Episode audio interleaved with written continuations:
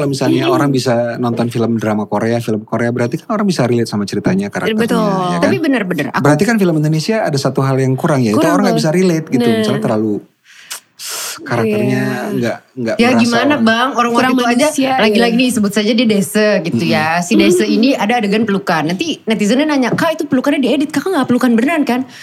Aduh.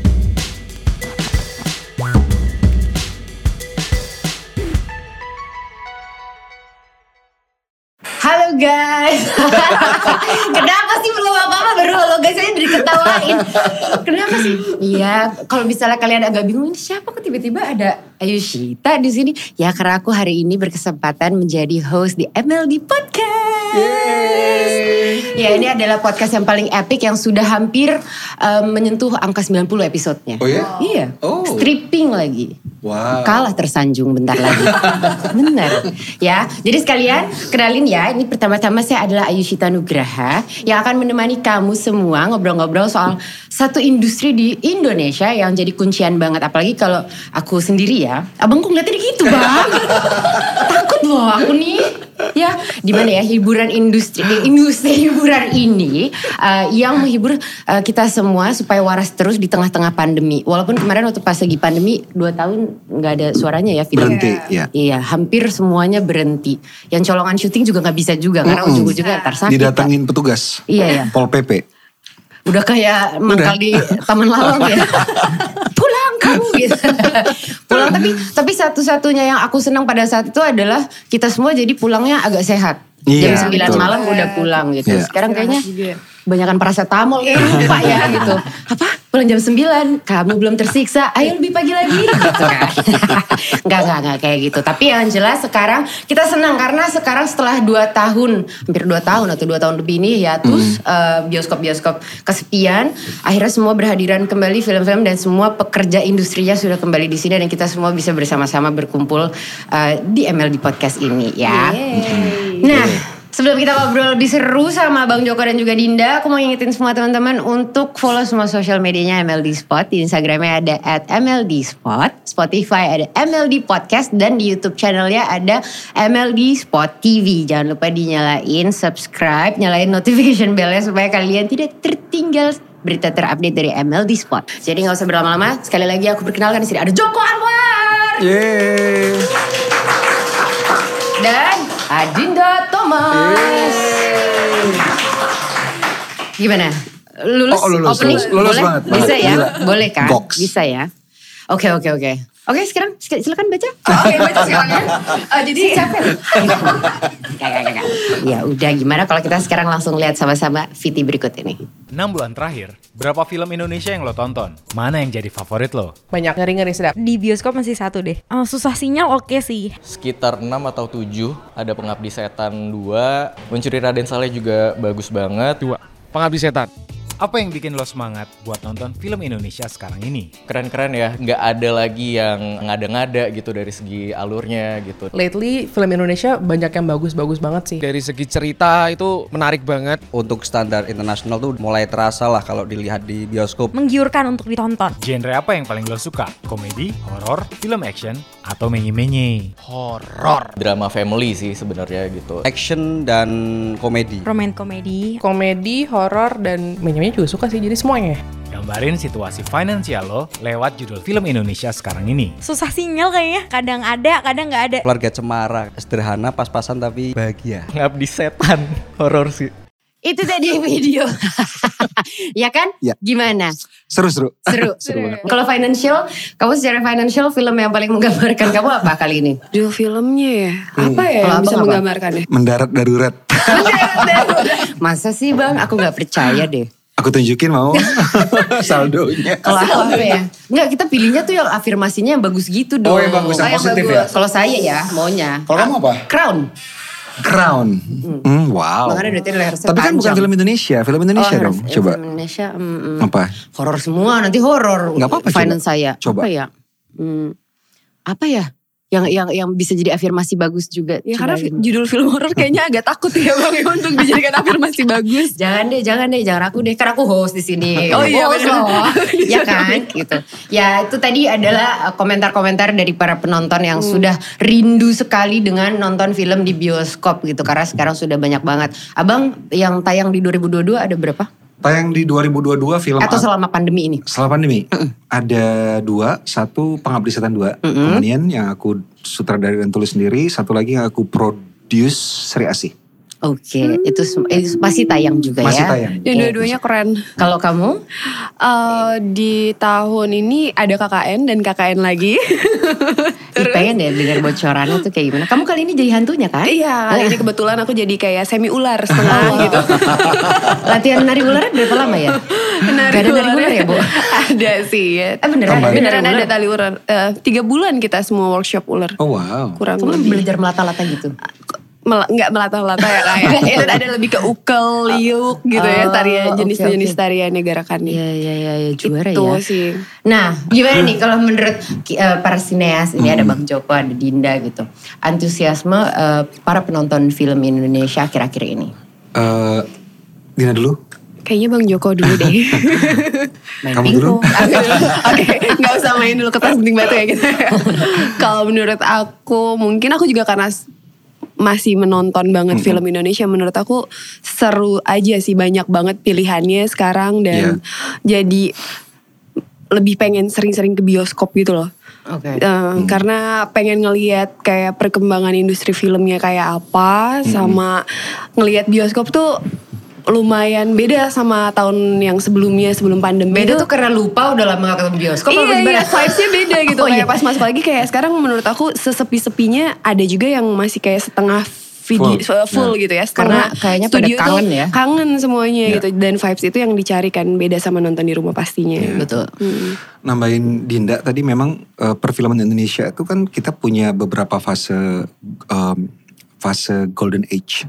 Yang pertama itu sebelum kita merdeka tahun 44 43 itu film Indonesia produksinya itu sangat eh, melonjak tiba-tiba menunjukkan bahwa eh, audience sangat eh, memberikan kepercayaan kepada film Indonesia. Golden Age kedua itu di tahun eh, 70-an 80-an. Jadi akhir 70-an sampai eh, pertengahan 80-an di mana film Indonesia juga sangat bisa mengcapture eh, local audience imagination. Jadi yang ingin ditonton oleh penonton lokal diberikan oleh penon- eh, pembuat film. Jadi mereka semuanya ke bioskop. Golden Age sinema yang ketiga adalah sekarang. Jadi Justru sekarang dibandingin 2000-an awal. sekarang jadi tadinya kita Kaget itu rekor sebelum pandemi itu tahun 2019 kita menjual 51,9 juta tiket untuk film Indonesia saja. Bandingkan dari tahun eh, 2017 kita hanya menjual 34 juta eh, tiket untuk film Indonesia. Jadi antara 2017 ke 2019 itu ada peningkatan luar biasa signifikan sekali. Tahun 2022 sekarang di mana kita masih belum recover sepenuhnya dari pandemi, di akhir bulan November kita sudah melewati angka di 2019. Kita sudah 52 juta tiket yang kita jual untuk film Indonesia dan masih ada sebulan lagi. Mungkin Untuk- nanti akan dibantu oleh KKN Extended ada berapa juta, mungkin 10 juta lagi, jadi bisa 60 juta. Jadi memang sekarang golden age sinema Indonesia. Tapi bener sih, maksudnya pasca uh, lockdown uh, selesai, Ya. lock, ya semi selesai, you name it gitu ya. Coba maksudnya semua orang berbondong-bondong kembali lagi ke bioskop dan film tuh kayak semua postingannya udah sekian juta, juta, juta, juta Iya, gitu ya. Maksudnya patokannya tuh gitu. udah bukan cuma sekedar satu juta gitu. Dulu kan satu juta kayak udah wah Hebat gitu. banget. Jadi um, kayak memang mungkin karena rindu itu tadi Karena ya rindu gitu. dan kayak bukan film horor aja ya bang ya kayaknya Semuanya. hampir Iya, hampir iya, rata iya. gitu Even yang drama pun berjuta-juta. Iya. juga juta-juta gitu Iya. ya. Iya.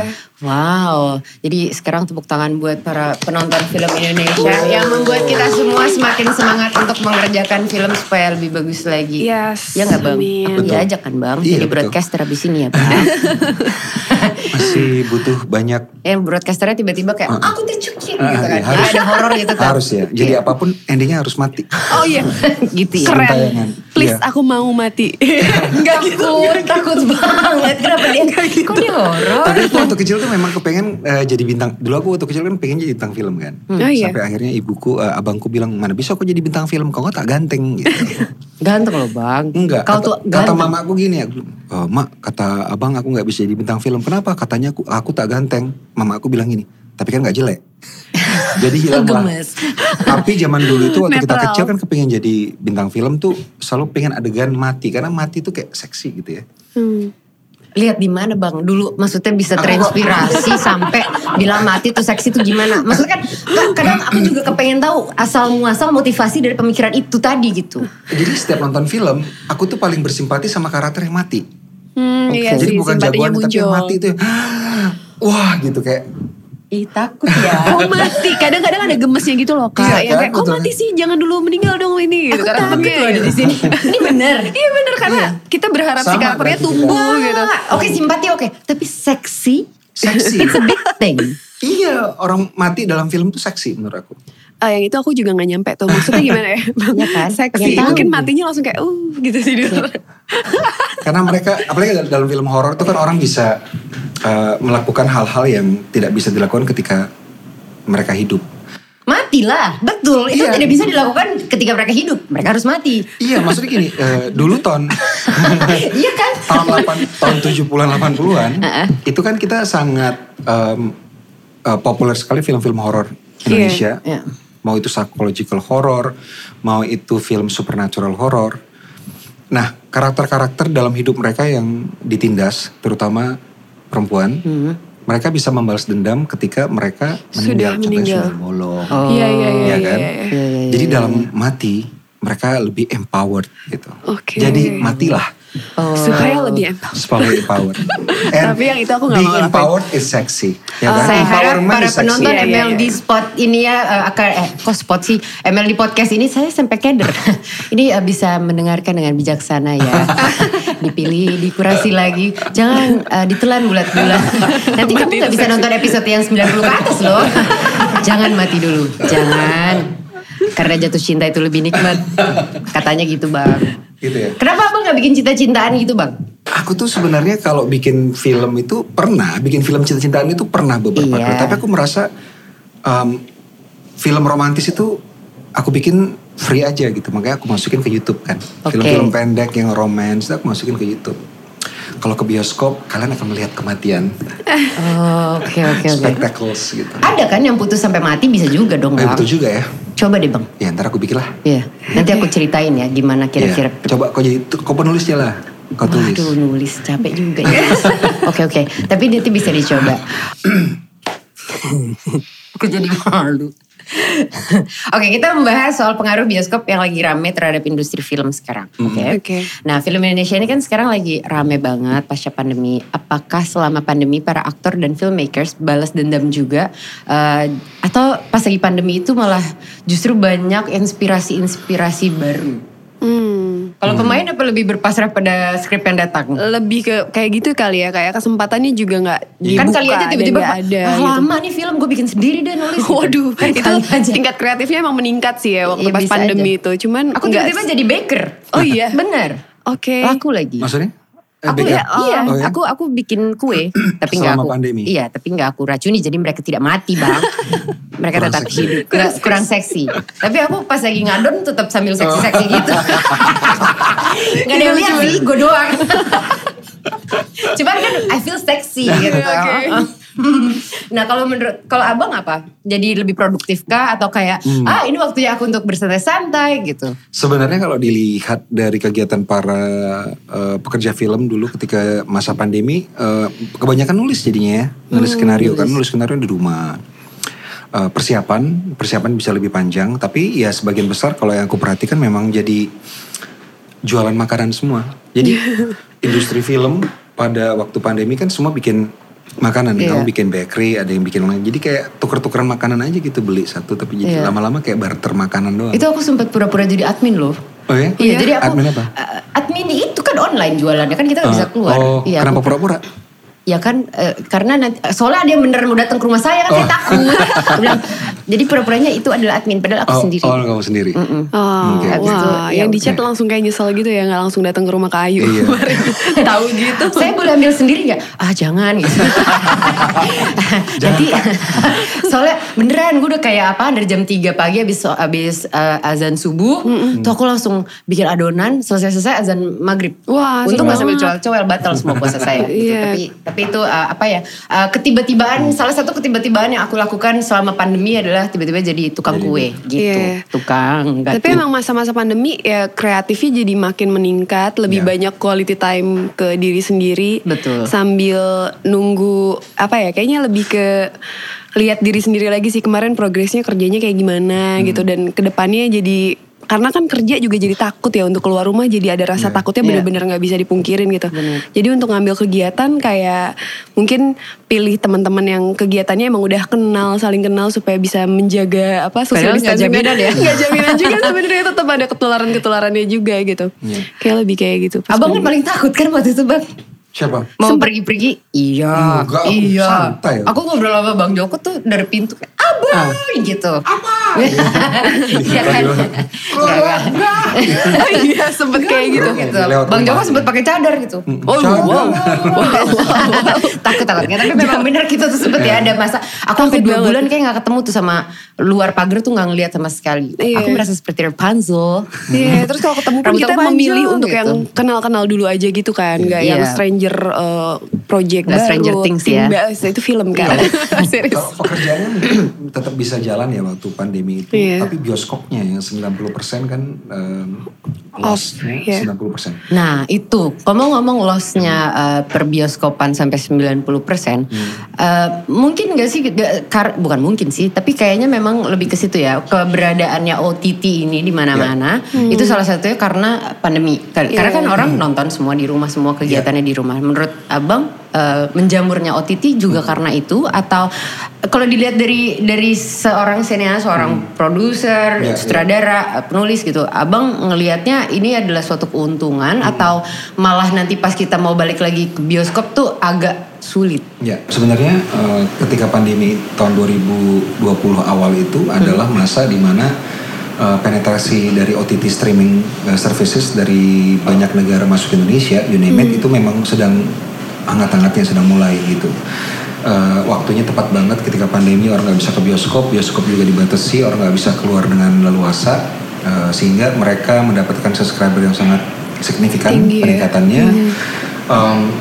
Ada penambahan moda distribusi dari film. Kalau tadi film kan eh, terutama di bioskop, Eh, kemudian setelah bioskop mungkin akan tayang di free to air TV, stasiun TV yang eh, gratis untuk ditonton sama orang. Kemudian ketika bioskop ditutup, moda distribusinya ke OTT streaming services, tapi ternyata bioskop itu masih menyumbang revenue untuk setiap film itu 90% masih dari bioskop. Oh tetap Oh, jadi ibaratnya ya. nggak perlu terlalu khawatir karena memang wadahnya yang sebenarnya di situ. gitu. Karena apa? Karena bioskop itu kalau misalnya kita menayangkan film di bioskop, film kita bisa tayang sampai kapan pun, bisa sebulan, dua bulan, tiga bulan, seterusnya kalau misalnya penontonnya masih banyak. Iya. Oke. Jadi eh, revenue tetap masuk kan. Iya. Nah misalnya kalau sekarang di Indonesia itu hitungan kasarnya satu tiket yang masuk ke eh, produser itu eh, 18 sampai 20 ribu. Untuk gampangnya 20 ribu lah gitu. Jadi kalau misalnya filmnya budgetnya eh, say 10 miliar harus mendapatkan penonton di bioskop berapa tuh? Jadi 500 ribu? Iya. Ya, 500 ribu. 500 ribu. Benar nggak sih? Eh, 10 Iya. miliar 500 ribu penonton. Iya 20 ribu kali 500 ribu Iya. jadi 10 miliar. Oh 20 ya sekarang? Iya. Aku ingatnya 15 ribu. Sekarang udah 18 sampai 20 tergantung filmnya di kelas A banyak diputar atau di kelas B, C, D dan seterusnya. Iya. Tapi kalau misalnya kita tayang di bioskop kita dapat 500 ribu penonton berarti udah balik modal. Seterusnya kalau masih tayang di bioskop berarti itu kan revenue eh, profit buat eh, produser. Nah kalau tayang di OTT kan fix ya. Jadi kita jual ada yang jual putus ke OTT. Ada memang eh, tier 1, tier 2 artinya kalau misalnya filmnya di bioskop em, lebih dari satu juta penonton bisa dijual ke OTT lebih mahal. Tapi Oke. eh, uang yang masuk ke produser kalau misalnya hanya dijual ke OTT pada zaman itu pada masa pandemi belum bisa menutupi eh, apa namanya Cost budget production ya. Production cost dan Oke. cost Iya sih, marketing. Jadi tetap kita masih butuh bioskop. Jadi ketika bioskop dibuka, nah itu baru bisnis kembali jalan. Tapi aku jadi penasaran deh bang, kalau yang eh, satu production gitu langsung memang dijual ke OTT juga itu berarti beda ya sama film yang udah tayang di bioskop Terus Iya. dijual, dijual setelah gitu. selesai Hmm, tayang. sorry. gitu. Jadi film bisa tayang di OTT itu eh, dua eh, dua jalur ya. Pertama, kalau misalnya dia hanya diputar diproduksi hanya untuk OTT streaming ser- service tersebut. Disebut juga dengan original. Jadi nama OTT-nya terus original artinya diproduksi untuk Khusus Khusus buat OTT aja. Ah. Oke. Nah itu uang produksinya, biaya produksinya itu diberikan sepenuhnya oleh OTT streaming service ke PH. Jadi mereka eksklusif eh, produsernya gitu loh ya. Ya, jadi misalnya ada OTT streaming service C eh, namanya Ot Otitu gitu. Otitu Bukan streaming yang nyanyi ya? Terus dia eh, meminta eh, PH untuk buat film gitu ya. Budgetnya 10 miliar. Eh, produser atau PH hanya bisa mendapatkan fee production fee 10% dari 10 miliar dong. Jadi cuma satu miliar. Jadi keuntungan dari uh, produser ketika dia buat film ke OTT eksklusif itu terbatas.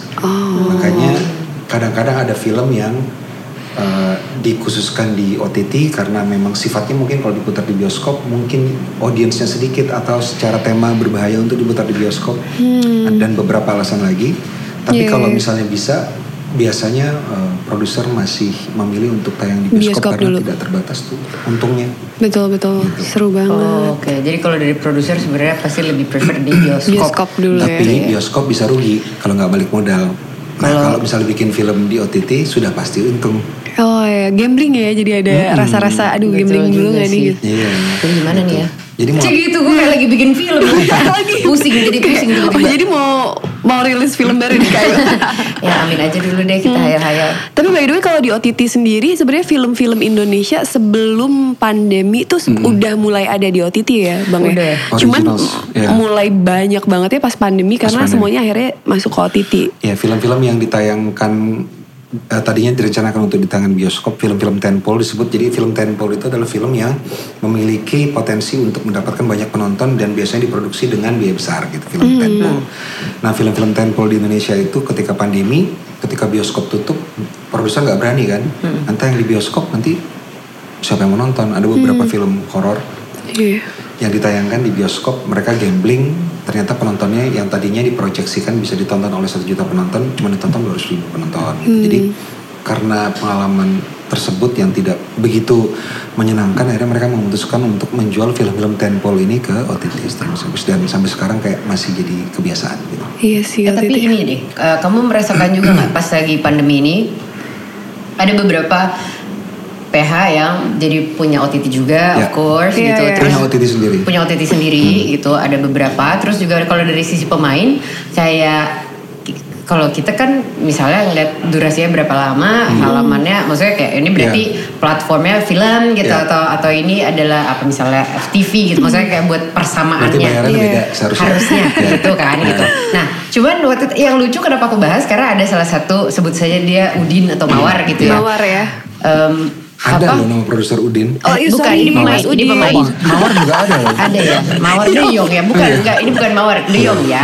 Mawar eh ya serah deh siapa ya? Eh Sebut melati dia. melati deh. Iya, Oke. Melati. Ada ada, Ada juga Melati. Ya Allah Oke, Tuhan, hati-hati, Kak. ya? Puput Melati. Dia aja. Bagaimana kalau Dia, dia? Dia. Ada dia. Dia Allahu juga. Akbar. Iya, ya? iya, iya, iya Iya. juga ada iya. Ada juga.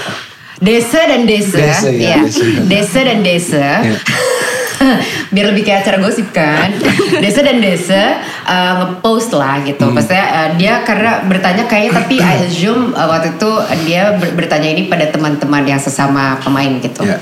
Dia bertanya uh, kurang lebih kayak jadi sebenarnya kalau misalnya kita diajakin main film durasinya seperti FTV ataupun film karena FTV kan film televisi Berapa berarti sih kan- durasi FTV? FTV tahu ya Bo zaman sekarang tapi kan satu jam satu setengah jam oh gitu, nggak 90 menit gitu. Satu setengah jam Satu setengah jam, kan? kayaknya Berarti sama dong sama film bioskop. betul gitu Uh, nah tapi uh, ditawarinnya tuh uh, kayak apa sih zaman dulu tuh kalau FTV di upgrade terus FTV bisa tayang Plus. di FTV Plus, betul.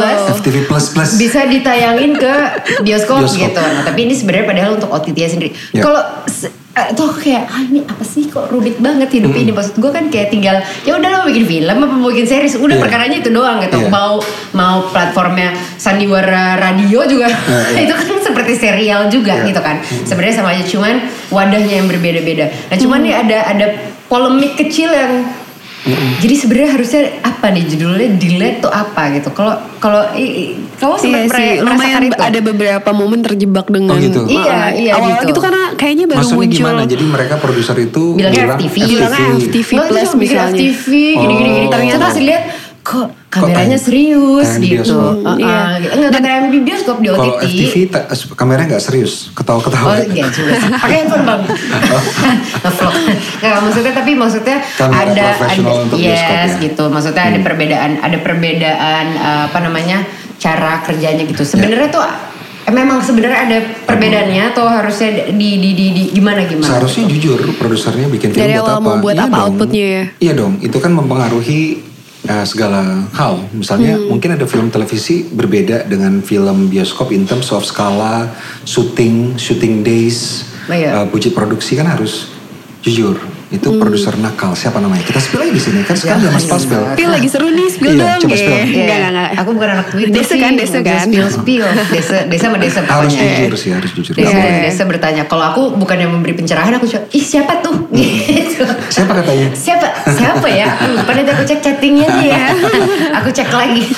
Nah, tapi Iya. kalau misalnya eh, menyebut salah satu OTT boleh kan ya? Boleh. Oh, ya. Di, misalnya di Netflix gitu. Ya. Sekarang kan top 10 moviesnya di Indonesia kebanyakan dari eh, Korea gitu, film-film Korea Iya. Iya gitu. lagi. Padahal tapi top 10 di Indonesia. Ya. Ya itu kan tapi sebenarnya kalau buat gue pribadi sih itu lebih ke selera yang nonton Betul. aja ya gitu. Ya. Kalau menurut abang eh, sebagai sineas perlu dikhawatirkan atau gimana gitu? Maksudnya apa harus ada apa promonya yang salah apa gimana? Eh, enggak, karena pertama Kita kurang eh, glowing kali ya bu. Pertama bisa dijadikan sebagai eh, ini aja eh, studi kasus kenapa mereka bisa sampai menguasai perfilman dunia ya kan? Oke. Kan sekarang kita melihat eh, drama Korea, pokoknya produk pop culture dari Korea lah selalu kayak iri kenapa mereka bisa kita nggak bisa tapi nggak mau melihat mereka seperti apa Hmm, eh, dan kita ininya, bagaimana. mulainya. Iya. Jadi film deh ya, film Korea, film Korea Selatan itu eh, prior to sebelum tahun 90-an awal itu dianggap sebagai film kelas 2 oleh audiensnya. Jadi orang Korea itu nggak mau nonton film Korea karena Oleh mereka sendiri. mereka ah film Korea ah, second class gitu-gitu. Oh, oke. Sama kayak kita beberapa waktu yang lalu. Iya. Nah, di awal tahun 90-an itu tiba-tiba ada seperti em, eh, kesepakatan bersama dari pemerintah, terus dunia industri dan konglomerat dari eh, Korea Selatan yang eh, punya kesepakatan dan em, pemikiran yang sama bahwa budaya eh, produk pop culture adalah produk yang bisa di diekspor ke luar negeri, bisa jadi kekuatan eh, mereka gitu. Jadi soft power strategi yang mereka ambil adalah untuk mengembang- mengembangkan pop culture termasuk musik dan film. Nah, mereka di awal tahun 90-an itu mencoba untuk mencari tahu bagaimana cara yang paling sinergis, paling cocok untuk semua pemangku kepentingan itu untuk duduk bareng. Hasilnya adalah mereka membuat sekolah film mereka KAFA, Korean Academy of Film something, yang betul-betul serius mencari talent scouting di belakang layar ya. Jadi eh, filmmaker mereka cari lewat film, Bukan berdasarkan Instagram ya. Iya, bukan. dan followersnya berapa banyak? Bukan. Terus eh, orang yang sudah lulus dari KAFA ini eh, langsung diberikan eh, budget oleh para konglomerat untuk bikin film. Dan itulah lahir eh, filmmaker-filmmaker seperti Bong Joon-ho, Park Chan Wook Oh, gitu. sorry, aku potong sedikit. Tapi berarti peranan si para konglomerat ini cuman chipin dong. Dia tidak ada, maksudnya karena kan mereka tidak paham tentang perfilman ataupun percastingan ya. Hmm. Ya. Kan maksudnya kan kadang biasanya Ya. kalau misalnya kita merasa bisa membiayai, ah aku nggak mau dia yang main kan ini uang aku ada gitu-gitunya kan. Berarti kalau si Korea ini justru Hmm. mereka memang bener fully support uh, the industry. Jadi gitu. mereka mengumpulkan uang mereka itu di venture capital, jadi bukan pribadi-pribadi kayak orang Ah, Indonesia kan iya, iya, kita iya. kebanyakan Personal ya langsung ya. Iya, kita di Indonesia pembiayaan sebuah film itu biasanya private investment kan. Jadi Iya. kita datang ke orang kaya terus minta dong uang lu bikinin Iya. film. Tentunya mereka mau boleh nggak yang main dia, jangan boleh nggak yang main oke. istri gua atau siapa Jadi gitu. ke produksinya juga ya. Karena personal, tapi kalau misalnya film Iya. itu dikelola eh, pendanaannya oleh venture capital, ada secara profesional orang yang menangani, membuat assessment sebuah project itu layak untuk diberikan dana apa enggak. Hmm. Jadi yang dipilih apakah projectnya, filmmakernya, aktornya juga adalah legit memang- ya. Hmm, Jadi ya legit. maksudnya bisa dibilang dengan payung-payung yang Iya. uh, lebih Betul. terstruktur. Betul. Benar Nah itu yang harus kita lihat. Jadi kalau misalnya kita ada yang bilang bahwa ini kayaknya ancamannya eh, film-film Korea atau drama Korea menguasai perfilman Indonesia. Enggak, kita lihat aja mereka kenapa bisa capture their local dan sekarang global audience imagination gitu. Jadi jangan cuma compare hasil akhirnya karena perjuangan yang mereka lakukan pun panjang Sekarang gitu ya. mereka itu sangat dari awal mereka sudah sangat percaya bahwa yang terkuat itu adalah storytelling. Jadi Iya. mereka eh, apa namanya eh, invest in development. Hmm. Development adalah masa di mana kita eh, penggodokan skenario dan cerita gitu. Jadi mereka eh, produce so many good scripts yang nantinya akan dijadikan film. Tentunya sudah punya modal lebih gitu untuk jadikan Iya. film karena ceritanya bagus, skenario bagus. Iya, menurut aku juga drama Korea tuh banyak kayak relate sama orang Indonesia juga kali ya untuk masalah kasus-kasus percintaannya dibandingkan film Indonesia Misalnya yang, apa? Misalnya eh, ketika pegangan jatuh langsung lihat-lihatan 60 shot datang gitu kayak itu kan sebenarnya berapa Aku kok nggak pernah ngerasain Kamu kayak nggak pernah gitu? relate dengan sesuatu Kamu yang cynical. Pegang Astagfirullahaladzim. Kena- Kenapa bang? Perasaannya maksudnya. perasaannya itu Oh, mewakili orang-orang Iya. yang Lupa nontonnya gue tuh sejujurnya kerasa lupa, banget lupa. gitu. Rasa itu lupa. ya. 30 tahun lalu ya. udah udah nggak ada yang mayungin ya kak kalau hujan ya. Ada ojek payung biasanya. iya maksudnya kalau misalnya orang bisa nonton film drama Korea, film Korea berarti kan orang bisa relate sama ceritanya karakternya. Betul. ya kan? Tapi bener-bener. Aku Berarti kan film Indonesia ada satu hal yang kurang ya, itu Kurang orang nggak bisa relate gitu. Nah. Misalnya terlalu karakternya nggak nggak Ya gimana orang. bang, orang Kurang waktu itu aja manusia, lagi-lagi iya. nih sebut saja dia desa gitu ya. Si desa ini ada adegan pelukan. Nanti netizennya nanya, kak itu pelukannya diedit, kakak nggak pelukan beneran kan? Aduh malih. Tapi jangan-jangan Kan Iya, emang betul juga. eh, penonton Indonesia kayak zaman dulu penonton Korea dia kayak menganggap industri film Indonesia tuh masih yang kayak ah maunya lebih look out apa look up ke luar dulu gitu. Hmm. Karya film barat, karya film Korea, mereka lebih apresiasi dibandingkan eh, film-film Indonesia. Harapannya sih sekarang udah Iya. nggak kayak gitu ya. Cuman kalau misalnya ngejadiin drama Korea tetap nomor satu itu karena si relate-nya itu loh kak. Iya. Dan Oke, mereka detail banget dari lokasi syutingnya bisa Iya. sampai jadi tempat wisata gitu. Tapi tapi kalau misalnya, tapi kan kalau kayak gitu berkaitan juga dengan strategi mar- marketingnya juga ya. Maksudnya Hmm. maksudnya bisa sampai merajalela di satu dunia ini gitu. Tentunya, iya. Eh, maksudnya kalau orang suka bilang ah, ini S3 marketing itu mungkin udah profesor kali ya. Maksudnya Hmm. maksudnya karena kan em, ya bedanya kalau Jepang kan mereka memang kayak me- dari saya untuk saya gitu ya. Produksi kayak lebih eh, eh, di dalam gitu. Jadi kayaknya bukan masalah juga bukan yang ambi buat jadi mendunia yang gimana gitu. Tapi banyak tetap banyak yang nonton, fansnya tetap banyak gitu. Cuman aku ingat waktu itu hmm, kan banyak ya di Indonesia pun sudah mulai seperti Pretty Little Liars, terus Gossip Girl, maksudnya yang adaptasi yang dari judul luar, terus sekarang ke sini dan sekarang semakin banyak semakin banyak. Tapi waktu itu aku pernah jadi salah satu bukan fansnya drama Jepang atau Korea, tapi aku malah mana coba? Kuba. Thailand. Ah, Thailand, oke. Jadi karena waktu itu mereka mengadaptasi dari Full House-nya. Korea. Oh, Aku bilang baik. tuh. Dari tapi aku suka nah yang kayak kamu tadi bilang, mereka tetap dengan budayanya budaya Thailand tetap gitu ya. Maksudnya kayak walaupun cerita aslinya ada tapi kayak misalnya adegan kawinannya tetap adegan kawinan cara Thailand gitu. Terus tapi mereka menggambarkan artisnya tuh seperti apa tuh Pok- pokoknya aku nyangkut lah intinya, nyangkut dengan itu. Nah, cuman salah satu cara marketingnya kalau si uh, Full House ini, ini kan Full House dari Korea terus habis itu diadaptasi ke uh, Thailand. Thailand. Yang main satu penyanyi, satu pemain sinetronnya sana gitu. Lucu dan uh, ya nggak cakep sih sebenarnya. Cuman gue jadi naksir karena karakternya aja.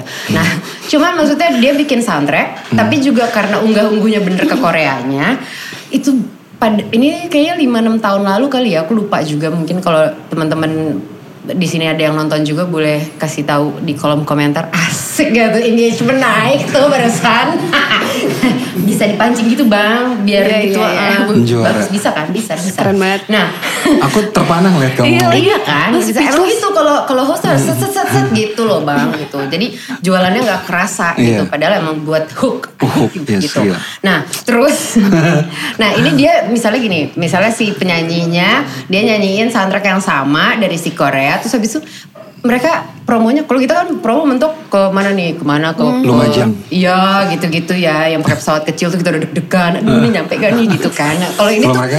ke Korea bang. Nanti tuh Oh, si gitu. Korea gue gak tahu sih gimmick apa nggak tapi yang jelas orang Korea tuh kayak ah gitu-gitu. Terus "Ih, emang dia tahu apa nih? Pemain-pemain Thailand ini. Tapi beneran punya fans banyak. Dan penontonnya dalam waktu sebulan ini di YouTube ya ditayangin ya. Kayak official YouTube-nya si Thailand ini. 100 juta Oh, viewers. sih. 100 juta viewers per episode Heeh. Tapi kok bisa sampai disambut gitu ya di Korea? Iya. karena mereka marketingnya jualannya beneran jadi kayak contoh misalnya Pretty Little Liars terus kamu beneran ke Amerika juga gitu kayak Mungkin kita dicuekin kalau di sana nggak?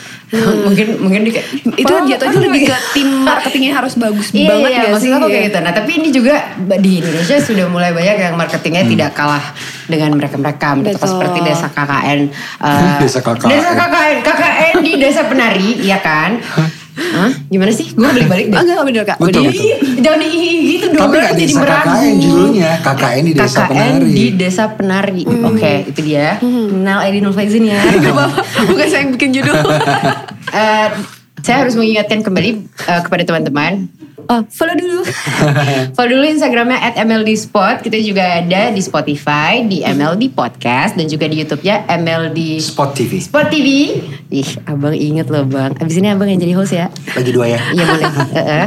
Dan jangan lupa di um, subscribe, nyalain juga notification bellnya. Jadi biar nggak ketinggalan sama berita-berita terbaru dari MLD. Nah, kembali lagi ke ke mana tadi gue baliknya ya? Hilang nih tulisan gue. Ah kamu sih. Cerita di KKN di Desa Penari. Ya Allah Tuhan, apa sih judulnya kenapa kebalik-balik? KKN di sih? Desa KKN di Desa Penari. Yes. Makanya gue gak pilih kayaknya jadi hantu di sana. Iya dong. Salah-salah mulu judulnya. Iya. Kepilihnya jadi hantu gitu. Kenapa sih? Antusiasmenya kan udah udah udah ke build itu dari 2019 karena tertunda. Betul. Itu dari Film- Twitter juga tuh awalnya. Oh karena Twitter. si apa thread eh, ya. ceritanya itu Hmm. tadi em, jadi orang udah tahu tentang tapi emang filmnya dibikin gara-gara itu kan. Gara-gara ceritanya udah booming duluan, udah viral duluan. Nah, jadi gitu. kan ini ngebantu buat si filmnya juga udah udah tertata gitu. Dan 2019 udah mau tayang nggak jadi, terus akhirnya tayang 2022 awal. Iya ketunda 2012. dua tiga kali dua tahun kalau nggak salah ketundanya. Eh dua tahun Iya, ya dua tahun. dua tahun. dua tahun. Nah, eh, gimana cara kamu sebagai pemain ngambil kesempatan? Maksudnya kayak ada apa ya? Apa sih gue mau nanya Kalau aku Paham sebagai nggak pemain, maksudnya? iya, Paham kalau kan? ngambil gue suka kesempatan kalau misalnya film KKN itu diambil kesempatannya sebenarnya lebih sama PH-nya kali ya. Hmm. Kalau pemain sebenarnya dapat kesempatan untuk memerankan si karakter-karakter yang ada di cerita KKN di Desa Penari itu.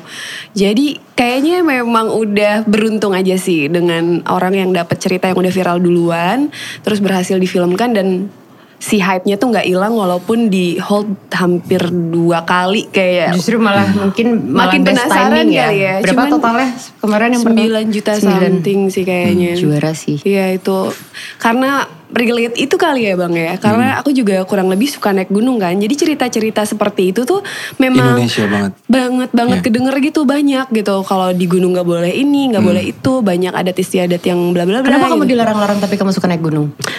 Itu kayak topik yang sangat berbeda ya kak. Saya masih suka tiba-tiba lompat aja gitu. iya. Jadi aku lebih ke aku beruntung aja diajak ke project KKN untuk meranin salah satu karakter di cerita KKN di Desa Penari itu. Gitu. Kalau menurut Bang Joko gimana untuk KKN di Desa Penari? Bagus bagus aku nonton Bagus. aku nonton. Pengen nonton lagi nanti yang itu. Iya ya. Yang eh, empat jam. Tiga jam. Oh, tiga jam. Lama sih. Empat jam. Jangan itu kayaknya dua jam nari doang. Wah, Wah, gitu ya. Ya Allah pegel banget tuh nari Jawa lagi. Iya kan? Iya lagi.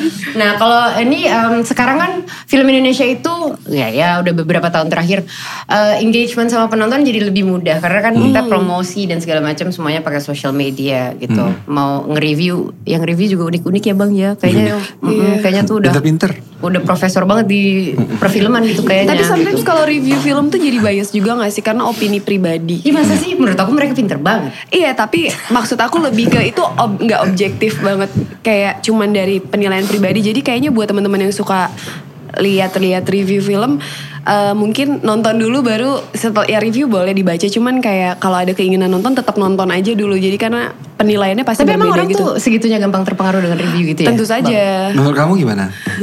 Kalau aku orang yang baca reviewnya malah masa sih gitu kalau aku. iya ya Oh, kamu harus bikin YouTube channel namanya Masa sih review? Oke terima kasih bang nanti saya catat ya. Aku udah dibikin. ya kamu menanggapi review-review. Jadi kalau misalnya ada review kamu masa sih begini? bener, bener, bener, bener, boleh, boleh, boleh. Jangan dibikin ya Melody itu buat Awas gua, ya. gua, gua. Dia Yusita Nugraha, jangan, jangan buat kamu, jangan, jangan. Makasih ya bang.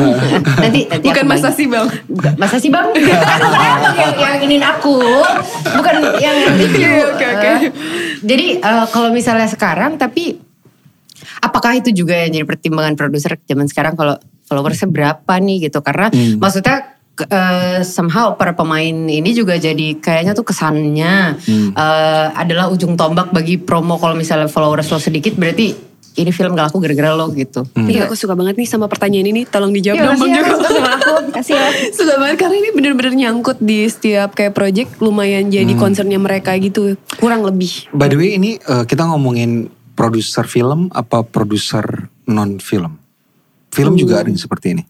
Yang Kayaknya sekarang zaman sekarang gitu semua Kayak gak sih? semua ya. Masa sih? Iya OTT pun Kamu bisa Oh, gitu. nyanyi, followers kamu berapa? Pas Oh, gitu. bisa karena karena kalau kalau yang dari aku tahu maksudnya em, eh, orang-orang yang aku kenal sinias-sinias yang aku kenal itu nggak pernah mengcasting film ya untuk film nanyain follower gitu kayaknya enggak ya Oh kalau teman-teman abang nggak? Kalau yang nggak teman? nah tuh Gimana bang? Aku jadi takut pancing pancing iya kalau misalnya karena gini em, ada satu fakta yang nggak bisa dibantah eh, bahwa di Indonesia itu belum ada yang household name siapa pun ya. Mau itu kru film sutradara penulis eh, aktor eh, produser semuanya itu nggak ada yang bisa jadi household household name di mana ketika orang melihat namanya ada di poster orang langsung pengen nonton. Itu masih Iya. belum ada. Jadi walaupun dia punya sosial media followers yang banyak belum tentu followernya mau nonton. Abang- terbukti dari banyak sekali orang yang punya follower di sosial media banyak banyak banget puluhan juta. Eh, jadi pemain film banyak juga film yang flop Hmm. gitu. Iya jadi, jadi kan bukan salah yang main ya. itu Maksudnya, bisa dibilang suatu kebodohan karena kalau gini, misalnya masih ada orang milih pemain Berdasarkan berdasarkan, followers. follower sosial media itu sebuah kebodohan sih. Berarti lebih baik perlu lihat diulangi itu skill. sebuah kebodohan. Nanti di echo ya. bodoh bodoh bodoh karena ya nggak ada jaminan sebenarnya. Nggak jaminan. Ya kan yang jaminanmu tuh cuma Loh kok brand Oke. bayar bayar Orang juga tahu lah jaminanmu tuh apa. Enggak, enggak, enggak. Nanti kalau misalnya kalau misalnya yang bayar merek lain tetap tapi dia yang jaminan buku cuman Karena bener maksudnya kalau dari ayo dong posting jam segini ya gitu. Hah, apaan lagi sini gitu kan. Kadang-kadang kayak kenapa kamu ngatur-ngatur lapak ke aku gitu kayak kadang-kadang aku tuh tertekan gitu rasanya Iya gitu. lagi. Cuman cuman maksudnya eh, sering juga mau yang siapa-siapa siapa ngepost banyak banget eh, followersnya banyak juga ketika lagi promosiin sebuah sebuah produk ataupun sebuah eh, film gitu ya. Engagementnya berbeda ya kak beda, Betul, beda betul. Nggak gitu. ngaruh, iya. Beda Iya, sama iya. waktu lagi bilang, aduh kok aku berdarah, ya Allah Iya. kak kenapa kenapa kak, gitu. Iya. Beda beda gitu. harusnya aduh kok aku berdarah makanya nonton film dong gitu. Iya iya iya, Masuk. bisa gitu Oke, gituin oke. ya. Nah terus kalau misalnya eh, kamu eh, dan abang kalau misalnya tahu misalnya film kamu atau series kamu tayang terus dibajak, disebarluaskan di sosmed gitu, Hmm. itu eh, mengkhawatirkan atau tidak? Sama khawatirnya dengan film di bioskop dibajak atau atau malah itu menyokong eh, makin lakunya eh, seperti contohnya layangan putus kan katanya kemarin banyak di Hmm. eh, banyak putus dia putus-putus ke mana-mana dia. Oh iya, tegang ya dia ya. Ya itu kan maksudnya kan banyak yang bilang oh gara-gara dibajak makin laku gitu. What do you think? Eh, film kamu dibajak nggak? Aku Bajak. banyak lagi Iya. ya. Hmm. Tapi Tapi laku. tapi makin laku Kalau gitu. menurut aku Makin sih laku. makin laku sih. banyak juga film yang dibajak tapi nggak laku. Jadi again itu sama kayak memilih juga ya. me- memilih pemain yang follower media sosialnya banyak gitu. Jadi nggak Hmm. itu bukan jaminan sebenarnya. Beberapa kasus works ada beberapa film yang dibajak dan kemu ke ke apa namanya itu Eh, kebetulan Hmm. Cari susah bahasa Indonesia susah sekarang. Kayak bahasa Batak Concern. Kayak betulan. Cuma beda nada ya kebetulan. Kirain ada bahasa lain oke baik. Kebetulan eh, laku jadi orang mengira oh biar aja dibajak nanti juga ta- tambah laku. Jadi Hmm. nggak ada jaminan juga. sih. Jadi- Tapi yang pasti kan pembajakan itu merusak industri. Betul. Betul. Tapi yang dikejar tuh berarti viralnya apa penonton banyaknya apa? Maunya apa sih? Bingung aku tuh. Gimana? Banyak ada juga film yang viral di sosial media tapi orang nggak nonton. Nah makanya gitu. Iya. Jadi kan kadang-kadang Bambang bingung gitu. Suka Iya. gimana sih mau lo Jadi gitu. yang paling penting sekarang berdoa sebenarnya. Jadi kalau Iya. Doa harus guys. berdoa. Itu dia. Tuh. Kalau doanya film-film kuat, laku filmnya. Iya betul. Iya. Kalau kayak produsernya Dinda kan berdoa apa sih? Iya luar biasa sih. Aku Mhm. juga baru mengalami konsep marketing yang seperti itu. berdoa. Berdoa Iya. dan laris gitu. Iya. Kayak Baca minta dong doanya apa? iya lagi nanti ya bang ya kalau misalnya ketemu lagi sibuk Iya soalnya. iya. Bahasa Indonesia. Nanti aku coba Aku tanyain yang loh? bahasa Bataknya apa ya. Bisa susus gitu. Iya sih. Iya. Eh tapi kalau Eh, misalnya aku Jangan boleh dong, ditakutin lagi gue yang ngomong sih. Kalau nyerempet-nyerempet ke situ kan repot hidup kita. Ditit aja ya gitu. Aduh takut banget nih. Saya tuh gampang kepancing soalnya. Pengen ikutan. Takut banget loh. Tapi aku Takut pengen loh. balik lagi ke yang masalah Ke desa, ke desa. drakor, enggak Oh, drama drakor. Korea Oke, sih. Karena desa si drama Korea itu sekeren itu impactnya di industri film kayak banyak dijadiin kiblat juga kan bang untuk eh pengen romansnya nanti kita pengen bikinnya Kayak kayak drakor drakor drakor, gitu iya. gitu. Eh nanti baju kostumnya pengen drakor drakor Drakor. gitu. Bilang sama yang bikin. Ciumannya orang Indonesia sama ciumannya orang Korea. Lebih enak dilihat orang Indonesia. Perbedaannya apa? Coba. Pengen tahu Ya Allah bang. Gimana? Eh dulu tuh aku tuh adalah penggemar drama Ciuman Korea. Indonesia. Oh, bukan ya? Maaf, maaf, maaf, maaf, maaf. Oh, ya gitu. Aku suka, tapi nggak tahu kenapa kalau orang-orang suka tuh aku jadi kayak ah suka Males. lah gitu. sama, sama, iya gitu, Iya. gitu kan. Iya. Makanya abang gak suka aku kan, karena aku banyak yang suka. Oke Keren lanjut. banget ya kayu. Apa? Enggak, udah oke enggak? Apa Lanjut lanjut. Enggak, cuman- beda, beda Bo. Kalau misalnya orang tuh ciuman tuh kayak gak gayung bersambut gitu loh kalau Korea. Kayak cuma nempel, hap hap hap gitu. Gue kayak, Maksudnya Gitu aja udah baper. mau aku contohin bang? Sih? Takut ya? Aku contohin nih. Cuma nempel doang bang. Oh berarti itu bikin orang lebih penasaran gitu gimana? Enggak, Jadi aku kayak pengen, pengen gue ajarin deh gitu. oh Wah, maksudnya kayak, mungkin gara-gara gue itu. kayak, Aduh aku lebih ke banyak ketawanya ya dibanding ngomongnya. Makanya kalau kamu bilang itu relate kayak gandengan terus lihat-lihatan, ya Allah pas udah ciumannya kayak udah gini doang nempel gitu kayak. Kalau orang Kenapa Indonesia, orang bisa kalau film gitu. Indonesia, cumannya Saya sih waktu itu. kayak lebih lebih ada kesinambungannya Berarti gitu. kalau Gak kamu- cuma ya bang masa ada sih orang cuman cuman Hmm. terus dia gak ada pergerakan gitu kayak aku tuh pengen nanya ya mbak kamu ya mungkin apa gimana gitu mungkin kan. begitu. Mungkin di sana begitu kali ya, begitu, iya. Tapi satu yang katanya kalau aku kan belum pernah ke Korea nih, tapi katanya di Korea tuh emang gitu gendong-gendongan kayak di Kor- dramanya. Dia belum pernah ke Korea. Coba MLD kirimkan. Tolong, tolong, Coba tolong. gue observasi kayak Biar gimana ciuman di sana. Nah betul. Tapi gue gak mau bang. Berarti kalau kamu nanti main film Korea adegan ciuman take-nya bisa 30 kali. Salah Saya mulu. ajarin Ya, dulu. Nyosor terus gitu. Gue ajarin dulu. Salah, gini no. loh, gini Gitu. loh gitu. ya gitu. Gimana coba? Jadi tadi pertanyaan apa ya? Jadi aku tuh, jadi aku tuh kayak pengen tanya kalau di. Indonesia itu bisa udah ada atau udah mulai gak sih kayak industri eh, yang di tim di belakang layarnya untuk nge-create kayak cari potensi talent yang ba- bagus-bagus gitu di luar sana atau nge-create produksi dari skrip mungkin dari Hmm. lokasinya yang emang semua kepala belakang layar tuh Ya. ngumpul dan mencari yang terbaik gitu. Eh, Kita kurang SDM perfilman Indonesia nih. Oh gitu Iya, ya. Di depan dan belakang layar.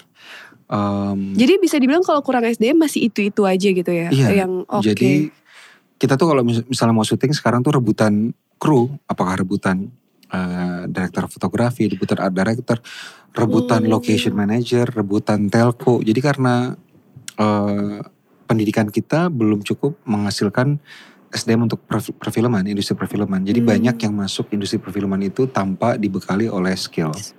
Sehingga ya impactnya ke tadi itu mungkin craftsmanshipnya kurang kuat di perfilman kita karena memang SDM-nya masih kurang jumlahnya ya Mm-mm. jumlahnya aja kurang apalagi eh, kualitasnya Em, kemarin ada perdebatan di eh, Twitter ada yang bilang bahwa eh, SDM Indonesia di depan dan di belakang layar kurang dia di bash diserang mana mungkin eh, aktor kurang kan banyak tuh lulusan eh, teater sanggar Hmm. you name it gitu. Faktanya memang kurang pemain film Indonesia itu kurang. Kalau kita lihat Kurang dicari atau kurang, kurang wadahnya untuk kurang pendidikannya, jadi kurang kurang jumlahnya. Oh, Kuantitasnya sih kurang kurang. ya? Karena misalnya banyak pemain film, tapi karakternya mungkin kan nggak nggak cocok gitu, betul. ya kan? Orang-orang yang punya skill misalnya, tapi kan tidak bisa memerankan semua eh, apa Karakter namanya karakter. ada. Apalagi Hmm. sekarang karakter kan di zaman sekarang satu karakter yang memiliki etnik grup tertentu misalnya tidak boleh diperankan lagi orang dari etnik grup yang berbeda harus dia gitu kan itu cari juga susah. Jadi Nah, eh, yes memang mungkin ada eh, indikasi bahwa ada pertambahan SDM di belakang di depan layar tapi masih kurang. Hmm. Disebabkan karena lembaga pendidikannya kurang Oh. gitu. Kamu mau bikin sekolah film gak? Adinda nggak? Thomas Film Waduh kayaknya aku Academy. masih harus belajar deh kak. Adinda Thomas Film School ATFS. Uh, wah bagus banget lagi. ATFS. Apa iya? Bisa bisa. Sekolah Kenapa? di mana? Masa sih Mau, Bang? mau sekolah di mana? ATFS. Masuk nanti masuk di di masa sih Masa sih bang ya? Iya. Oke masa sih. Di review sama aku. Gitu. Iya menarik Tapi banget. kalau misal Kalau- apa? Sekolah film Ayu Sita Nugraha. Nanti belajarnya ciuman aja. Gak? Kan itu kan bang maksudnya. Enggak dong, kenapa sih? Enggak, enggak, enggak. Aku habis ini kalau ciuman di green screen, aku udah gak bisa lagi. Sorry. Ah, jadi sama green screen. Iya enggak ada. Aku gimana ya? Iya zaman sekarang kan susah ya. Udah susah. Udah banyak yang gak mau ciuman soalnya. Ini kenapa itu? Cowok-cowoknya. Cowok-cowoknya? Iya. Karena Enggak, aku ngarang banget gak tahu. Nah, tapi Kirain. kalau misalnya kalau misalnya gini, em, ada sekarang kayaknya penontonnya pun juga jadi pada berpikir bahwa oh yang ini idealis, yang ini ma- apa em, ya ini mainstream banget gitu Hmm. atau terus oh kalau ini anak film banget ini anak sinetron ba- banget gitu. Hmm. Tapi sekarang kan kayaknya udah mulai balik lagi ke collab itu tadi ya. Maksudnya banyak kok yang Iya. main sinetron. Aku pun masih main dua-duanya kok gitu. Hmm. Cih. Terus habis Kok narik nafas ya ada efek. duitnya banyak tapi kan. Iya benar, itu itu namanya realistis. Iya. Ya kan? Iyalah. Nggak cuma maksudnya emang eh, kalau masih ada gak sih gap itu sebenarnya kalau kan kalau dulu kan ada Hmm. sempat ada pembicaraan ah gue gak mau main sinetron nanti gue gak dipakai lagi di layar lebar gitu dulu sempat ada kayak gitu kamu menjamani iya? gak Iya banget lagi. ada Oh iya? ada Iya. ada, Emang ada, gitu? gitu Kayaknya tapi di tahun 2013 gitu masih kayak gitu deh bang. Way nggak mau. before ada initiate dari siapa juga nggak Iya tahu iya Oh, kayak gitu. susah aja gitu loh untuk Katanya masuk ke gitu. industri film Hmm. gitu. gitu dan eh, begitu juga sebaliknya gitu jadi kayak emang kalau aku soalnya pribadi kayak balik lagi mau sandiwara radio kayak mau sinetron mau apa itu eh, wadahnya Sandiwara Ya, radio iya di nggak mana? sih? ya gue acting kan acting aja gitu maksudnya Sandiwara Radio. Aku pernah Oh, bang, pernah dulu di di waktu di Trax kalau misalnya lagi Ramadan tuh suka ada sandiwara Eh, radio Setiap mau hari malam Jumat itu ya? Oh bukan ya? Oh, Kan sorry, sorry. Ramadan, malam Jumat kan saya tadi lagi dikurung. Gimana Dinda? Maaf Iya. kebanyakan main sama Ya kebanyakan mainan hantu deh. Iya, maaf, maaf. Aku enggak cari cowok yang lain gak? Gitu Enggak, ya, enggak, enggak. hantu gitu.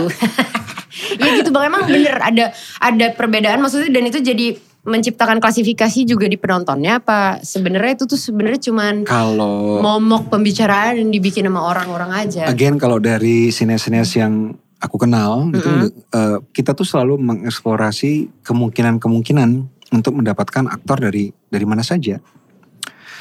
Mau itu dari eh, sinetron, mau itu dari FTV. Kalau misalnya eh, ada suatu project kita biasanya kan mengundang untuk casting yang kira-kira cocok gitu diundang. Dan Hmm. itu nggak melihat dari dari mana latar eh, belakangnya. Hmm.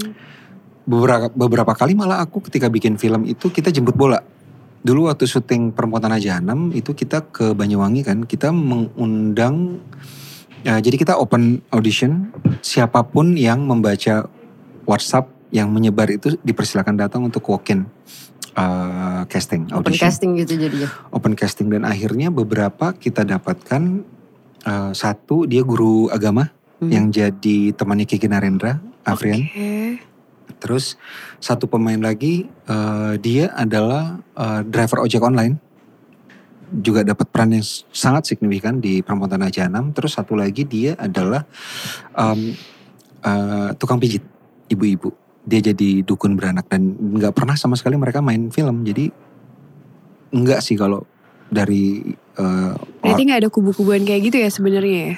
sebenarnya nggak ada. Tapi mungkin di sebagian kelompok yang aku nggak tahu Hmm. Aku juga pernah dengar seperti itu, tapi di lingkungan kan sekarang ada asosiasi ya, ada Iya. asosiasi uh, sutradara IFDC Indonesian Film Directors Club, ada beberapa asosiasi uh, produser seperti Aprofi, Afi gitu tuh enggak sih, enggak ada sih. Mungkin yang di luar itu mungkin masih terjadi. Tapi, Tapi kalau kayak gitu tadi kan ibaratnya berarti serandom itu ya siapa Hmm. aja bisa. Kalau maksudnya semua semua bisa main gitu. Tapi ya, ada ada formula yang dilihat sama abang dong pas maksudnya untuk Hmm. kayak oh dia potensial untuk untuk Hmm. main gitu kan. kebetulan aku kalau misalnya bikin film selalu mengaudisi orang langsung. Jadi uh, walaupun Ngeliat ada- langsung gitu bang? Nggak, aku langsung nggak dikasih orang casting gitu untuk memilih? Um, biasanya kalaupun ada casting director bareng gitu, tapi aku Oh. prefer untuk uh, kenal orangnya dulu. Um, biasanya interview ngobrol, jadi bukan interview kamu dari mana, nama kamu siapa enggak, tapi coba interview- nangis, coba ketawa, coba enggak gitu ngobrol ya. Nangisnya ngomong. di up lagi ya gimana? Nangisnya dari sisi sini dong air matanya. Keren Aduh pernah banget. bisa lagi. ngobrolin topik. Mhm. Jadi um, yang aku cari biasanya kalau misalnya mengcasting itu yang pertama orangnya harus um, harus humble. Karena kalau dia humble dia bisa menempatkan diri dia di perspektif orang lain gitu. Put uh, herself atau himself uh, in other people's shoes. Jadi dia punya perspektif yang lain bisa masuk ke karakter. Kalau orangnya self-centered, egois, semuanya tentang dia, diva, quality gitu kan susah ya. Jangan gitu Dinda. Iya bang, aku nggak gitu deh Enggak. bang. Sungguh. Jadi dia bisa, jadi susah untuk masuk ke eh, karakter orang lain.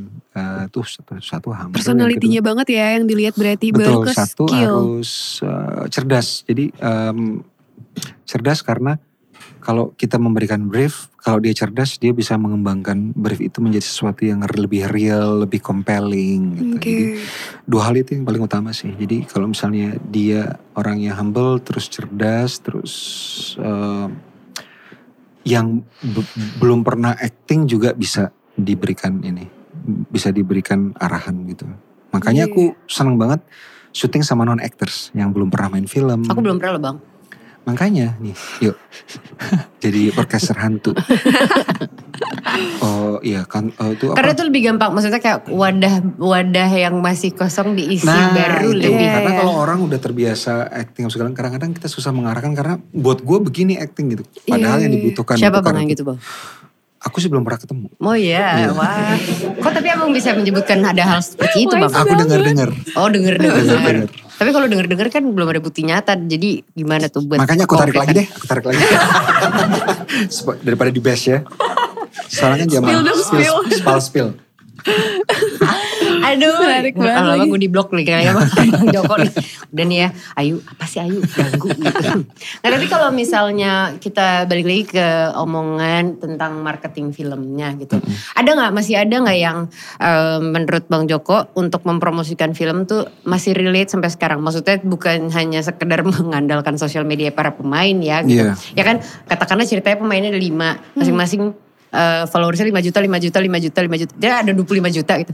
Terus lo expect penonton lo 25 juta gitu kan? Enggak ya gitu kan. Maksudnya kan. Dulu ada yang bilang kayak gini, kita kalau bikin film itu harus temanya yang eh, sangat ini eh, dekat dengan eh, populer di penonton gitu. Yang Pernah- recently terjadi gitu. Oh, kita harus bikin film tuh tentang anak SMA, bayangan anak SMA di Indonesia berapa gitu. Gitu kan. Mm-mm. Makanya aku bilang udah bikin film tentang nasi eh semua orang makan nasi di Indonesia pasti laku. Ternyata kan nggak juga gitu. Jadi kalau kita ngomongin eh, moda marketing yang works di Indonesia yang zaman sekarang itu yang masih relevan sebenarnya agak sulit untuk di pinpoint ini atau ini gitu. Karena begitu kita bikin film kan kita harus melihat film ini sebagai produk dan tim marketingnya kebetulan aku selalu jadi head of marketing dari semua film yang aku sutradarai. Jadi kayak Pengabdi Setan, eh, Gundala, Permata Jahanam, Satan Slave, eh, Pengabdi Setan 2 itu aku jadi head of marketingnya. Selalu kayak eh, filmnya bahkan sebelum filmnya jadi sebelum project film itu dibuat aku harus eh, tahu mengkomunikasikan film ini sebagai apa gitu. Apakah sebagai film horor yang apa gitu film drama komedi yang apa gitu jadi ketika kita tahu eh, bagaimana eh, kita bikin assessment sama produk kita film kita ini kita tahu cara mengkomunikasikannya baru kita tahu tuh marketing atau promotional itemnya apa yang bisa kita lakukan Nah, kadang-kadang kan orang eh, as simple as mereka mengira kalau misalnya didukung oleh pemain mereka yang followernya 50 juta, pasti penontonnya 50 juta. Gitu. Ternyata kan enggak. Hmm. Berarti mungkin mengkomunikasikannya yang salah. Dan itu juga eh, I learned it the hard way ya. Maksudnya ada beberapa kali didn't work eh, untuk marketing sebuah film yang aku kerjakan karena memang assessment terhadap film tersebut dan bagaimana cara mengkomunikasikannya mungkin nggak sinkron gitu. Tapi memang berarti setiap project juga nggak bisa disamaratakan ya gitu. berbeda kayak gitu. punya karakternya sendiri-sendiri untuk Iya. dijual ke publik ya gitu Iya kan. sekarang ada yang bilang platform sosial media A kalau misalnya viral di situ pasti laku. Tergantung jenis filmnya. Ada film yang memang secara materi nggak bisa viral di sosial media A tersebut gitu. Oke. Tapi kalau A kan? enggak, A TikTok. oh TikTok. Gua Oh, belum spesifik lagi. belum bikin lagi. Kayak kaget gitu dikit. Belum belum belum goyah, tapi kayak bentar lagi goyah. Ya. Cuan. Nggak tapi tapi kalau kamu sendiri sebagai pemain kamu em, karena kan isu tentang bukan isu ya, Bo, kenyataannya begitu gitu. Maksudnya eh, produser followersnya berapa gitu kan masih ada. Mungkin Iya. sekarang udah mulai berkurang karena mereka pun Hmm. sekarang sadar kayak ah nggak Oh, nggak ngaruh deh it, gitu, ya. ah, gitu. Betul. Tapi itu sempat me- mempengaruhi kamu nggak dalam berkehidupan di sosial media? Kayak apakah kamu jadi sehari tujuh kali ngepost gitu atau gimana? Kayaknya berat sih kak sehari tujuh kali ngepost ya. Kayak Iya, gak gitu banget. Kayak itu affecting kamu apa enggak? Sempat ya? Um, sebenarnya mulai jadi ini sih pembahasan tentang personal branding di sosial media itu penting banget. Jadi Iya. kayak harus lebih terfokuskan gitu. Kayak mau bahasnya tuh eh, nunjukin konten apa nih yang pengen kamu Iya, publish betul. di sosial media. Sementara bedanya kita sama pemain di luar negeri itu kan mereka ada publicist ya. Benar. Mereka punya publicist dan punya eh, PR. Iya. Ya. Ya, jadi kalau kita, kan sendiri- benar-benar sendiri gitu Iya, loh nge-create That's, semuanya. that's, that's true. Ya itu true. salah satu salah satu yang juga jadi kendala mungkin banyak orang yang ngarang-ngarang sendiri kita gimmick aja yuk hidup Dan ini kita- gimmick But gitu kan. sometimes jadi organik juga gak sih mas Eh, bang untuk kayak ngasih tahu ini karakter si orang ini emang kayak gitu kalau mau Iya. dilihat dari sosial medianya udah kayak CV aja gitu jadinya kan. Iya. Nah yang susah tuh yang harus konsistensi menjaga konsistensinya harus terus-terusan gitu. Hmm. Kalau udah oke engagement yang bikin kue naik nih besok bikin kue terus ya gitu. Hmm. Eh, itu yang akan akan jadinya nggak diri sendiri lagi gitu ketika Iya. coba Ketika untuk terus-terusan terus-terusan harus gitu. Jadi betul, aku sih betul. bukan orang yang bisa keep up untuk harus posting setiap hari gitu, harus eh, nunjukin pribadi tiap hari atau nge-branding diri sendiri setiap Hmm. hari di media sosial agak keganggu ya mental aku jadinya gitu Iya. kalau untuk kayak gitu. Jadi aku ngerasa eh, si sosial media memang jadi sebuah apa CV untuk nunjukin karakter aku sendiri cuman tidak menjadi sebuah harus harus harus selalu Hmm. selalu setiap hari gitu. Iya, iya. Tapi bener gak sih bang kalau misalnya dilihat dari orang belakang layar gitu, kalau si ya itu misalnya kita sebut aja Instagram Hmm. atau sosial media Twitter gitu, itu Hmm. tuh udah jadi kayak CV-nya si si talent gitu. Ada benernya, ada benernya. Jadi suka Um, dicek dulu nih gimana sih dia karakternya gitu eh, Kalau- social media wise. Kalau Hmm. aku- kalau aku sendiri tentunya ya eh, kalau kita bikin film karakter yang pertama kali ditulis di skrip itu kan umur terus spesi space apa namanya eh, trait karakter fisik apakah dia orang yang tinggi apa gitu ya jadi Oke. tentunya dilihat di, di Instagram dia atau sosial media lain oh iya nih sesuai nih sama yang kita butuhkan gitu Hmm. uh, ethnicity-nya apa segala macam usia dan sebagainya. Tapi kadang-kadang kita lihat kalau misalnya postingannya um, Di kan- tinggi pas di story pendek. Karena dia pakai lensa setengah. Oke lanjut. bukan walaupun uh, enggak kita jadikan kayak oh kalau misalnya dia seperti ini berarti kita nggak boleh. Tapi kadang-kadang uh, kan kita pengen tahu you know karakter orang yang akan bekerja dengan kita sama halnya kayak Iya. perusahaan lain aja Iya, gitu. Kalau iya, misalnya Ternyata story-nya marah-marah gitu. marah-marah gitu misalnya nanti gitu. kita pusing ya kalau syuting nih orangnya marah-marah mulu gitu. Iya, iya. gitu-gitu sih. berarti benar juga jadi salah satu penilaian berarti ya. Bah, tapi enggak Aku kan kalau aku not a postingan deal, not a deal breaker gitu. Po- enggak Postingan sih. aku kan ini berdoa, berdoa, berdoa. Makanya aku suka banget sama kamu. Iya kan? Kan tadi kan marketing doa kan gitu. ya. Betul. Baik. Benar karena marketing film itu tidak ada tipe atau moda marketing film yang bisa memastikan sebuah film itu bakal laku. Karena kalau misalnya ada formulanya sebuah film akan laku kalau cara marketingnya seperti ini. Udah laku film semua. Hollywood nggak ada yang flop. Mereka kan jago-jago. Iya. Marketing agensinya, wow, berapa itu bayaran berapa juta dolar? Yes, yes. Kalau kita yes. kan pakai, Thank you. ah, thank Next. you, Gitu. boleh nggak, tolong dong pus, gitu. Gitu Itulah. Iya sih. Iya sih. Sabar ya kita semua, kita bisa. Iya. Yuk, kita bisa. boleh nggak kita berdoa sekarang? Peg- pegangan. Yuk, mari kita berdoa. Kami memohon agar semuanya diberikan kelancaran. Ini bener loh, bener. Iya, bener, bener. bener gitu. Biar kayaknya tuh ada titik terang. Aku udah mulai melihat cahaya. Mau mati ya, mau mati. Uh seksi. Seksi kan? Daging banget nih Oh, bang. pembicaraan kita daging oh, netizen sekarang ya. Oh, Iya. pembicaraan Kenapa sih? daging Ini siapa banget. yang menginisiasikan sih? Abang ya? Enggak, mungkin Di Twitter hari ya, daging bukan? Sebelum kita lanjut ke gosip-gosip yang lebih hangat lainnya, cie lah kayak ada aja gosipnya.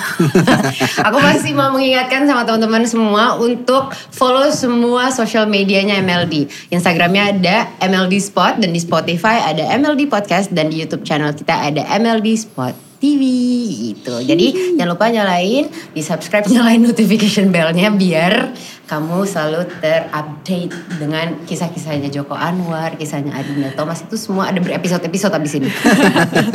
Jadi kita akan fokus ngomongin di Bang Joko, terus buat 10 episode ke depan. Ada yang mau curhatin gak Bang kira-kira? Kamu dulu coba. Panjang dulu aku. Bisa dua Katanya season. udah lama gak ada yang pegang-pegang kalau gitu. Ya? Oh, kayak gitu dong. Iya, iya, oke. Tapi kalau uh, kita lanjut lagi soal perfilman di Indonesia. Kalau menurut Abang sama menurut Dinda, kalau kamu sebagai pemain, Abang tentunya sebagai produser dan sutradara, yang sebenarnya selain faktor-faktor tadi ya, maksudnya kayak SDM dan lain sebagainya, Hmm. Abang ngeliatnya kalau pemain tuh harusnya ningkatin apanya gitu, Hmm. Uh, dan begitu juga sebaliknya. Kalau dari pemain, menurut kamu harusnya kita tuh dikasih wadahnya, eh, kita saya host di sini sebagai pemain. Menurut- buat pemain apa gitu, kayak yang harusnya ditingkatkan supaya kita sama-sama bisa memajukan Iya. perfilman Indonesia. Dari produksi, dari saudara. Iya. Iya, gitu. iya, iya. iya. Oh, Oh, jadi jadi aku dulu nih bang. Iya. Oh, Oke, pressure. Kalau aku sih kayaknya karena pengalaman aku di industri film belum terlalu banyak. Cuman pengalaman aku beberapa project kayaknya paling utama yang dibutuhkan tuh untuk kreatifnya tetap terjaga Mm. waktu istirahat mungkin ya bang ya. Ah, Kak, ya itu waktu istirahat sama concern tentang perjalanan lokasi dari misalnya kita di luar kota atau di luar negeri Hmm. gitu. Jarak dari lokasi pulang ke tempat istirahat Hmm. sampai waktu istirahat totalnya sehingga kita akan mulai bekerja lagi itu yang Hmm. kadang-kadang suka miss tuh atau lepas pas di uh, lokasi. Mungkin terjaga Ya. seminggu udah gitu lepas dan um, menurut aku manusia juga akhirnya ketika dihajar dengan kondisi fisik dan kerja yang kurang maksimal akhirnya kreatifnya tuh kurang juga Hmm. gitu. Tapi ya itu baru beberapa pengalaman produksi yang aku alamin aja Jadi sih. pola kerja ya. Pola kerja sih bang. Kayaknya itu yang bisa mendukung mungkin talent-talent yang lain Ya. juga ke freshan mukanya tetap Hmm. terjaga. Terus juga hafal dialog dan lebih ke fokus Kenapa untuk kamu lihat dia hafal dialog? Emang dia kalau main film gak hafal Enggak, dialog? enggak. Maksudnya aku butuh pembelaan bener gak sih kak? Gitu. Kayak itu maksudnya lebih ke apa? Ha, Aku hati pakai aku prompter loh, aja sih. Wah bisa ya kak? Belum pernah sih. Iya kayak gitu sih sama diskusi yang lebih apa sih karena kadang eh, ada juga yang di lapangan tuh kita nggak bisa terlalu eh, ngobrol langsung maunya apa gitu kayak Sama harus Dengan sutradaranya. Cik gitu. betul gosip. betul kadang ada yang kayak gitu Oh, juga yang yang berbeda, itu ya. akhirnya eh, kayak sebagai pemain kalau dari aku kan ini pengalaman aku aja ya bang Iya, ya iya. aku kurang terlalu banyak ngobrol juga mendengar keluh kesah teman-teman talent gitu Hmm. tapi kayak ada beberapa momen ya itu ternyata jadi akhirnya susah ketika kita nggak bisa ngobrol langsung sama directors maunya apa Iya, dan iya. kita me- ngasih di set tuh kayaknya itu too much atau kurang atau gimana iya, gitu. iya. Ketika diharuskan retake pun ka- karena komunikasinya tuh susah di grab gitu. Hmm. Jadi akhirnya aku bingung gitu ketika di retake ini aku yang kurangnya bagian mana apa yang Oh, harus aku ada revisi gitu. koreksinya Kayak gitu. koreksinya agak kurang. Akhirnya berdoa. Lebih ke komunikasi dan Berdoa. berdoa ya Allah gitu. Semoga kali ini benar yang dimau ini gitu kan. ini Karena gak tahu aku maunya tidak apa. di retake gitu kayak. Ya kayak gitu kurang lebih sih kalau dari aku. Ya, ya, ya. Nah aku juga pengen tahu sih tapi bener kayak aku suka sih sama pertanyaan-pertanyaannya Kak Ayu gimana? Hmm, Apa sih iya. aku tadi nanya apa? Aku udah. Iya kalau dari kayak dari tim-tim belakang layar kayak Bang Joko as a producer dan directors gitu kayak pengennya tuh ngelihat dari talent apa sih yang di Hmm. lebih ditingkatkan Bang? lagi. Apanya bang? Aku mau denger. Mungkin kalau selama ini aku kerja sama uh, talent-talent yang memang dari awal tuh bukan cuman kerja secara uh, profesional and business only gitu. Jadi kan awal-awal selalu ada pendekatan dulu yang seperti aku bilang kan. Jadi biasanya kalau misalnya aku persiapan dengan uh, pemain berbulan-bulan itu kebanyakan kita interaksi gitu. Jadi kalau misalnya aku bikin film karakter aku kasih uh, setiap aktor aku kasih karakter sheet. Jadi dari mulai mereka lahir bahkan tanggal lahirnya berapa, bulan berapa, tahun berapa mereka masuk sekolah, TK, SD, SMP, SMA, kuliah, terus ada full biografi mereka dari mulai mereka lahir sampai masuk ke film dan beberapa kejadian yang membentuk karakter mereka. Jadi kayak milestone atau beberapa hal yang sangat memorable segala itu yang kemudian aku bahas bersama para aktor. Jadinya ya komunikasinya langsung gitu. Bahkan ketika syuting juga aku biasanya nggak duduk di monitor tapi di set gitu. Jadi menurut aku uh, call for action sama cut itu sakral banget. Jadi nggak boleh orang lain yang mengatakan action atau cut harus aku. Karena aku tahu persiapan yang dibutuhkan oleh uh, aktor-aktornya sebelum masuk ke um, uh, scene itu seperti apa. Jadi aku tahu tempo jadi harus kayak betul-betul di set. Dan selama ini eh, pemain-pemain yang biasanya terlibat udah aku, aku sayang banget sama mereka sih. Udah kayak betul-betul kayak ya gitu ya mudah-mudahan kita bisa kerja bareng dan bisa eh, Amin. Nanti aku berdoa bersama. Iya, please kita di belakang ya di sini. Berdoa bersama. Tapi kalau dilihat dari secara industri, aku Iya, biasanya apa sih yang berharap dilihat? itu lebih banyak lagi uh, pemain yang uh, bukan cuma pemain sebenarnya, tapi juga orang di belakang layar. Leb- uh, jadi aku dan teman-teman itu di Kamensi Pictures, uh, PH aku, kalau misalnya kita mau bikin film, kita belajar lagi gitu. Jadi Hmm. biasanya kalau bikin film ada beberapa challenge yang berbeda dari segi technicality Iya. atau estetika dan kita belajar baca buku dan betul-betul kita ikut workshop, masterclass apa segala macam either offline atau online. Em, kalau misalnya setiap saat kita nggak pernah puas termasuk aktor juga jadi eh, spare waktu antara produksi satu dengan yang lain mungkin bisa diisi sama peningkatan skill bisa ikut workshop baca buku dan sebagainya itu sih yang dibutuhkan oleh menurut aku para pelaku industri ya, in- film Indonesia baik di Iya. belakang layar atau di depan layar jadi betul-betul upgrade our skill um, Iya. karena banyak yang bukan cuman pemain tapi juga kru ketika mereka sukses dalam sebuah film artinya filmnya mendapat pujian atau mendapatkan penonton yang banyak mereka mengira oh that's it. Berarti itu tuh cara untuk bekerja di film dan mereka stop learning. Itu yang membuat film kita nggak maju perfilmannya karena nggak ada eksplorasi dan nggak ada peningkatan skill. Iya, setuju. Makanya tadi That's balik lagi make Bang sense. Joko sempat bilang juga kayak lebih ke ini ya lulusan-lulusan yang filmnya masih kurang banget juga ya Iya, di industri ini gitu. Tapi ya maksudnya kalau bicara eh, lulusan Bicara. film, masa sih gue ngomongnya bicara, Bicara. gitu? Masa sih? Iya, kalau bicara. Bicara. kalau kita bicara tentang lulusan film memang kan di sini eh, ya jarang lah ya gitu Iya maksudnya. jurusan itu juga agak rare ya. Tapi ada sih di beberapa university gitu. Ada, ada. Cuman Cuman- nggak terlalu terdengar kali ya. Iya. Tapi banyak juga yang maksud aku kayak suka ya balik lagi misalnya kayak tadi yang dipilih pemainnya adalah yang followersnya banyak apa segala macam dan Iya. base-nya tuh sebenarnya aslinya bukan aktor gitu. Anyone can be an actor ya benar gitu. Tapi tapi eh, kalau buat aku pribadi sih aku ngerasanya sama aja mau dokter mau profesinya apa pun atau kameramen kayak apa pun profesinya kalau misalnya kita udah lama nggak pegang nggak nggak dikulik gitu eh, hilang gitu. Iya. Dokter udah lama nggak nyuntik gemeter juga kali pas lagi mau nyuntik orang gitu ibaratnya kayak Harus banyak latihan ya. Iya, maksudnya selalu harus ada yang harus update juga. Maksudnya Betul. udah Betul. kita udah jadi dokter dari tahun 50-an terus sekarang udah jadi profesor. Tapi Iya. kan banyak new things yang harus kita Betul. apa pelajari gitu, Iya. berkembangnya teknologi dan lain sebagainya. Kalau dia coba pakai cara yang itu-itu aja kan ya nggak nggak nggak bisa jalan gitu, nggak Iya. bisa selaras sama yang lain mungkin Betul. kayak gitu. Betul, betul. Jadi Belajar. tapi tapi mungkin kaitannya kalau misalnya pemain yang udah pemain gitu abang Hmm. Pernah kali ya abang kan tadi abang lebih pilih yang belum pernah gitu lebih, lebih pilih yang belum pernah main gitu karena eh, mengisi wadahnya lebih mudah gitu karena nggak banyak burdens di sininya gitu. Tapi pernah nggak bang dapet yang kamu reading? Enggak, Kamu? Nggak mau reading. enggak mau reading. Kayak aku nggak sih. Tapi Gue pernah lagi kebagian. Damn. kamu nggak mau reading? Bukan akunya. Oh ketemu sama temen yang nggak mau reading? Oh. Oh, Terus Spill, kan- spill. Fail. Terus aku kan curhat sama kakakku ya, aku bilang sambil miso-miso dikit gitu, aku bilang gimana sih ini? Gitu kan aku bilang ya udah Ai sekarang gini aja. Kamu anggap mungkin dia tuh yang modelan kalau ujian, kalau ujian tuh di Belajar di kelas. Hmm. enggak belajar sendiri terus tiba-tiba bagus nilainya gitu. Kalau kamu mungkin yang harus belajar setiap hari. Ya, sebenarnya kalau Kalau segini jaraknya tuh langsung kerelung hati loh. Betul Bang. ya. Sebenarnya kalau kita ngomong kayak metode kerja, metode persiapan, aktor berbeda-beda kan. Ada yang Iya. memang harus dia reading setiap saat apa segala macem. Ada yang seperti itu, dia nggak mau reading. Alasannya apa tapi?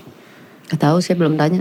Kalau alasannya malas ya kurang ajar ya, atau nggak ada waktu atau Oh, jadi mungkin itu metodenya yang ada diperlukan. yang ada aktor yang nggak mau reading karena dia merasa ketika dia di set dia harus mendapatkan dialog, eh, mengucapkan dialog secara fresh gitu.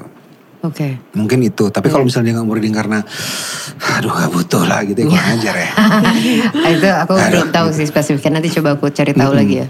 Kalau aku sendiri kalau misalnya reading workshop eh, karakter yang sebulan, dua bulan, tiga bulan itu sangat jarang baca skrip. Baca skrip aku biasanya baca skrip kering. Jadi nggak misalnya dialog. Eh, Dinda bilang cukup sekali ini aja aku pergi sama kamu karena kamu sudah lama mengecewakan saya misalnya. Nah itu dibaca kering kayak tadi aja tapi kita bahas kenapa dia ngomong seperti itu karakter kamu seperti seberapa. Jadi ketika nanti sampai ketika syuting it's fresh gitu. Oh, lebih Iya, ke iya, motivasi iya, iya. si dialog itu di Betul belakang motivasi itu dialog semua dan ya. ini nggak kita baca. Jadi kalau aku reading nggak pernah reading itu Habis kurang. ini itu. Jadi Eh, Oh, iya, iya. um, Nggak reading nggak di actingin Iya, gitu. iya, iya, iya.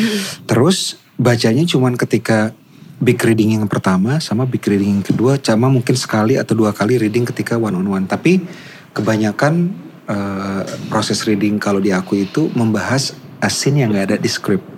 Seru banget. Jadi misalnya scene pertama dia di rumah mau ke sekolah, scene kedua mau sekolah, kita bikin satu setengah, scene ya. satu setengah gitu. Di antara itu dia ngapain gitu. Seru-seru. Lebih Itu tiap tapi jeda satu scene ada si satu setengah itu. Jadi banyak satu koma satu koma dua. Tapi ini nggak bisa dipaksakan untuk semua orang, nggak bisa dipaksakan untuk semua sutradara, nggak bisa dipaksakan untuk semua pemain karena masing-masing kan mem- memiliki Ya, metode yang works best sendiri-sendiri. gitu. Tapi kalau misalnya aku menemukan kasus seperti Ayu, eh, dua orang Ayu sama satu orang lagi Desa gitu. Dese, si Bun, si Bun, Bun. Bun. Kok bun ya? Terus Bunda? eh, Ayu merasa bahwa harus eh, reading. Aku akan bertanya kepada pemain ini, kamu kenapa nggak mau reading? Gitu. Kalau dia bilang aku membutuhkan em, eh, apa namanya membutuhkan dialog yang fresh ketika di set. Aku akan mencari jalan tengah. Ayu terpenuhi kebutuhannya dan dia juga terpenuhi gitu. Mungkin jalan tengahnya adalah membuat scene yang tidak ada di skenario tapi aku tulis. Ya, biar gitu. tetap ada chemistry Tetap ketemunya. ada chemistry, tapi dua-duanya terpenuhi. Tapi chemistry itu pasti bisa dibangun sama siapa pun bang. Aku rasa tidak. enggak, Iya. enggak sih. Oh gitu. Aku pikir aku salah loh bang. Kayak memikirkan bahwa nggak bisa semua chemistry itu terbangkitkan gitu. Tapi rasa kan gak ada yang salah. Iya, Asik. oh, aw. Nggak, oke sorry. Udah lama ya gak pegangannya. Tetap balik lagi ke lagi berdialog barusan. Iya. Asik. Iya, aku kadang-kadang ngerasa oh mungkin ada orang yang chemistry-nya bisa dapet Hmm. dan ada orang yang kalau suatu project emang ya mungkin chemistry itu bakal muncul ketika di set aja gitu. Hmm. Bukan kayak di semua prosesnya akan hadir gitu. Nggak tahu kenapa aku percaya sama itu juga sih. Hmm. Gitu Itu akan works apa enggak bang? Kalau misalnya itu terjadi di dalam sebuah produksi, Produksi. film, satu produksi gitu. Kalau aku eh, mempersiapkan karakter satu eh, salah satunya adalah membangun chemistry dengan cara kalau misalnya mereka temenan mereka harus Jalan. sering jalan berdua Hmm. sering kayak eh, Tara Basro sama Marisa Anita di Perempuan Tanah Jahanam mereka menghabiskan banyak waktu berdua masuk ke pasar-pasar dan berinteraksi dengan banyak sekali penjual kain karena mereka karakter sebagai penjual kain dan supaya nggak diketahui mereka pakai kerudung Oh gitu. Lucu banget. Nih eh, kita di sini main ramal eh bert- aku bertanya ramal-ramalan aja ya Ramal- ramal-ramalan. Kalau menurut Bang Joko sama Dinda kira-kira perfilman ke depannya akan em, warnanya masih di di perhororan kah Hmm. gitu karena memang dari kemarin yang berjuta-juta penontonnya itu atau Horor. ke mana arahnya gitu. Tren kalau kalau rambut kan ada trennya per tahun gitu. Kalau Hmm. film ada gitu-gitunya juga gak sih Bang atau Dinda? Kayaknya yang paling bakal jago jawabnya mungkin Bang Joko ya. Cuman kalau aku dari sisi Boleh meramal, dan boleh Bang mengharap. Cuman Boleh semenjak mengharap. munculnya Sri Asri Gundala dan bla bla bla, aku merasa kayaknya Indonesia karakter perfilmannya makin luas dan makin Hmm. maju sih dan aku nggak sabar banget sama semua genre yang mungkin muncul Iya. lagi gitu di 2023. Hmm. Hmm. Kalau Bang? Kalau menurut aku eh, horor tetap akan dapat tempat yang sangat spesial di audiens eh, lokal Hmm. dan family drama. family family drama yang mengundang em, Air mata? simpati gitu. Oke. Kayak Family drama yang keretakan rumah tangga itu masih agak susah tuh. Eh, ngomongin tren ya, Iya. tapi family drama yang heartwarming itu kayaknya di Indonesia Hmm. tahun depan akan Jadi sangat juara. prominent ya. Ah, Abang mau menyatukan keduanya antara horor dan family drama itu? iya, jadi abis bunuh-bunuhan, ah, pelukan lagi, bunuh-bunuhan pelukan gitu.